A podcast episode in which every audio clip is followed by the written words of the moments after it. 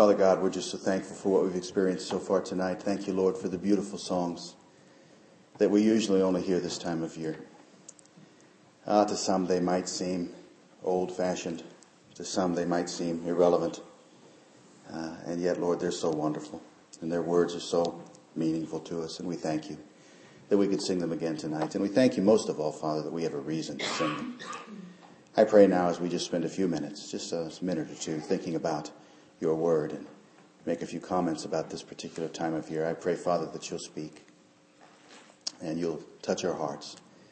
And Father, if there's even one in this room here tonight for whom the real meaning of Christmas has not become real, has not become personal, pray it would tonight. And I pray it in the name of that little baby that was born on that first Christmas, our Lord and Savior, Jesus Christ. Amen. You know, there are so many things about Christmas that are just absolutely amazing. Emmanuel, the Bible says, God with us. That is just an amazing concept. A virgin conceived and bore a son. That is amazing. God became flesh. That is amazing. He dwelt among us. Amazing. We beheld his glory, the Apostle John said. Glory as of the only begotten of the Father. That is amazing. So many things about Christmas are amazing. For Advent this year, we have been considering some of the amazing statements that the angels made during that first Christmas. And just the very fact that angels were involved in the story is amazing enough. Angels are interesting creatures. Don't you look forward to meeting Gabriel someday? I do. Angels, they're real beings. And the word angel means messenger. Angels in the Bible were messengers. And in every case that we see them in the story here, we see that they had a message from God that was in some way related to this thing. I don't know if you noticed as we read through the various aspects of the Christmas story tonight, did you notice every place that the angels had a role? Did you notice every place that the angels had a message to deliver? Did you notice that they delivered a message to Zacharias? They delivered a message to Mary. They delivered a message to Joseph, although we didn't read about that one, but they did. They delivered a message to the shepherds. And every place they did, it was a message directly from God. And it was amazing. Now, I'm only given a couple minutes on Christmas Eve, so I'm just going to share with you three of the messages that they shared on that particular night. And I'm sure as you listened, as we read a minute ago, you heard more than three. But we're just going to cherry pick three of them out of there and just talk about them for a minute. Let me think first of all about that announcement that they made to Zacharias that John the Baptist was going to be born. Zacharias, that was in Luke chapter 1 that we read. And the message that I want us to think about that the angels shared with him is this: God has heard you. God has heard you. Now, to Zacharias, he probably had a very specific prayer, and that specific prayer is what the angel was specifically talking about. He had been praying for a son, and the angel said, God has heard your prayer, and you're going to have a son. And, of course, we know what happened. John the Baptist was born, the forerunner of our Lord and Savior, Jesus Christ. But the answer to that prayer had far greater ramifications. It wasn't just the fact that Zechariah was going to have a son, but who that son was going to be. He was to be the predicted forerunner of the Messiah. He would bring joy and gladness. He would pave the way for Jesus Christ. He would point many back to God. Your prayer has been heard. God has heard you. And the angel said, Zacharias, you're going to have great joy as a result of that. And here it is, Christmas Eve 2011, and I want to suggest to you that that announcement from the angels didn't just have that specific meaning to Zacharias. I think it speaks to me too. I think it has something to say to you, has something to say to me. I think we can listen to the words of the angels tonight, and I think we can have joy because our prayer has been heard. And God has heard, and God does hear us. Now, certainly there is the prophetic interpretation to that passage. There is the fact that the prayers of all those who were waiting for the promised Messiah had been heard. That is certainly one way to interpret what the angels said. There is also certainly, I think, a soul-centered interpretation to this. There is the prayer of faith that saves. Every honest soul who recognizes their need for God and cries out and said, Lord, be merciful to me, a sinner, they could hear that same proclamation. Your prayer has been heard. God has heard you. Everyone who sees the lostness of their soul, who feels the weight of their own sin, who calls out to God, their prayer is heard. And I think there is certainly a personal, day-to-day, moment-by-moment interpretation to this. Your prayer has been heard. Those of us who have prayed, who have experienced prayer, have come to understand that it works. Our prayer has been heard. There are so many things we could rejoice over at Christmas time. The story of the birth of the Savior is filled with joyous thoughts, but this one particular thought, this, I don't know, seemingly insignificant statement from the angels to Zacharias, God has heard you. We ought to rejoice over that afresh tonight. We ought to rejoice over the fact that God hears us and heard us. Fast forward now to the second one. Fast forward to the angel's announcement to Mary. We read about that in Luke chapter 1, verses 26 and following. And I want you to just think about one particular thing. He said a lot of things to Mary, but there was one particular thing he said I want you to think about, and that is this: the Lord is with you. The Lord is with you. Now, just like I think the message to Zacharias had a very specific meaning to him, I think this had a very specific meaning to Mary as well. I think specifically to Mary, it was referring first and most definitely to the fact God had chosen her as the one through whom the Messiah was to come.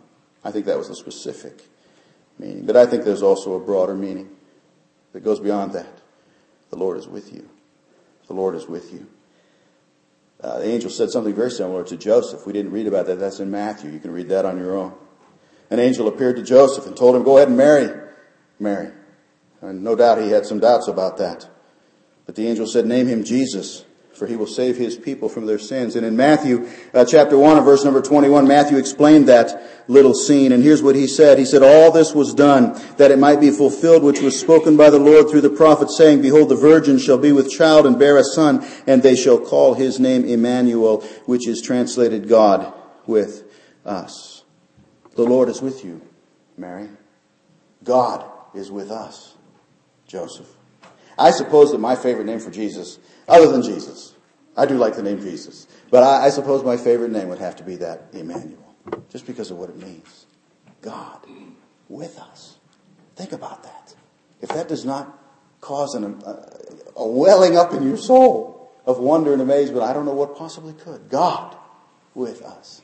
I was getting ready for work one day, and had a news story on in the morning, and I was sitting there watching the news, and a commercial come on.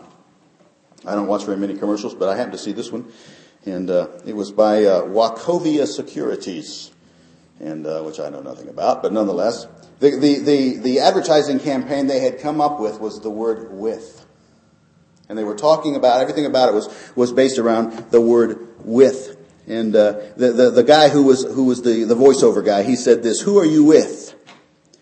And then he said, with is an unassuming word that holds so much meaning. And he gave some examples like, I'm with child, or I'm with her. And he talked about the fact that with is such a powerful, powerful word. And you know, deep down, I think we all know the best way to show we love somebody and we care about somebody is not to say it. It's to simply be with them. God with us. The Lord is with you. How can we not rejoice? The Lord is with you, Mary. God is with you, Joseph. God is with us, Joseph. And to all of us who are saved, we are with him. Hallelujah. Fast forward one more time. Third one. Luke chapter 2. Now we're no longer preceding. We're no longer announcing the coming of the Savior. The Savior has come. And the angel now is going to speak to the shepherds. And he's going to announce the fact that the Savior has come. And he uses this particular phrase. He says, I bring you good news.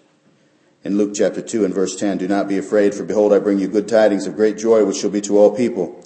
For there is born to you this day in the city of David a Savior, who is Christ the Lord. I bring you good tidings. Now, I know most of us don't talk like that. I doubt very, very seriously that you've ever walked up to somebody and said, I have good tidings for you. That's not the kind of words we use. We would say, I've got good news. Isn't that what we'd say? And that's what they meant. And that's what they were saying. Good news. Good news. Rejoice tonight at the fact that it is still good news. It never grows old. It's never stale. It's never irrelevant. And it never will be. It was good news 2,000 years ago. And it will be good news millions of years in the future after we've been with the Lord. It's good, good news. There's a fellow by the name of George Barna. George Barna is a pollster, kind of like a... Oh, my mind just went blank. Some of those other pollsters, who are some of Zogby and some of those, he's a pollster, but he's a religious pollster. He usually concentrates on research related to Christianity and its effectiveness in modern society, and he's published a whole bunch of books. And his research recently he's come out with several different studies that have indicated that many people find Christianity irrelevant to their daily lives in 21st century America. And, of course, that just reminds me that his polling is just about like everybody else's. It just doesn't really say anything of use. I read an article just this morning that referred to the boring exercise of, quote, singing the same old lame carols. That's what it said, unquote, at Christmas. No doubt some people do find it that way. No doubt some people find the news boring. Some people find it lame. Some people find it irrelevant. But, you know, that's not new. And we don't need a pollster to tell us that. And nobody with we just know. We just know that that's nothing new. While Jesus walked on this earth, there were people who thought he was irrelevant. When Jesus Christ was standing before his disciples, he had gone on this earth and lived a perfect life, and he had walked before them for 3 years. He'd done all these wonderful things, healed the sick, raised the dead, all this kind of stuff. He'd been crucified, he'd been resurrected, and now he stood before them ready to ascend into heaven. The Bible says some doubted. And so there's never been a time that people did not consider Jesus Christ to be perhaps irrelevant. And I would suggest today that if you're here tonight and you're in that crowd, I don't want you to think there's something particularly modern or enlightened in you if you think that way. The fact is, you're no different than any other unbeliever who's ever lived down through every age since Jesus walked on this earth. It's good news. It's glorious news. And I want to encourage those of you who believe to hear the angels tonight. It is just as good. It is just as glorious. It is just as relevant today as it has ever been. I bring you good tidings, glad tidings of great joy, which shall be to all people. For there is born to you this day in the city of David a Savior, who is Christ the Lord. Good news. Yes, there are many things about the Christmas story that are amazing. Emmanuel, God with us, amazing. A virgin conceived and bore a son. Amazing. God became flesh. Amazing. He dwelt among us. Amazing. We beheld his glory. Glory is of the only begotten of the Father. Amazing. But on this Christmas Eve, as we draw our service to a close tonight, let's hear the amazing words that fell from the lips of the angels. God has heard you. God is with you. And that is good news. Father God, we are thankful. We are so thankful for the good news of Jesus Christ. And Lord, I pray that my poor stammering efforts here tonight have in some way helped people to see the relevance of it. And I pray tonight, Lord, if there's even one here today who struggles with that, oh, may the Holy Spirit get a hold of their heart tonight, and may they see afresh and anew the wonder of what took place on that first Christmas. May they see that that little baby was God. May they see that that little baby was there for them. And may they see how much they need the good news that the angels talked about there. Thank you for Christmas and all it means. Thank you for Jesus. Thank you for our Savior who was born. Thank you, Lord, for the good news spoken by the angels that day. Thank you for the joy it brings. May we rejoice in it tonight. And we'll thank you in Jesus' name. Amen.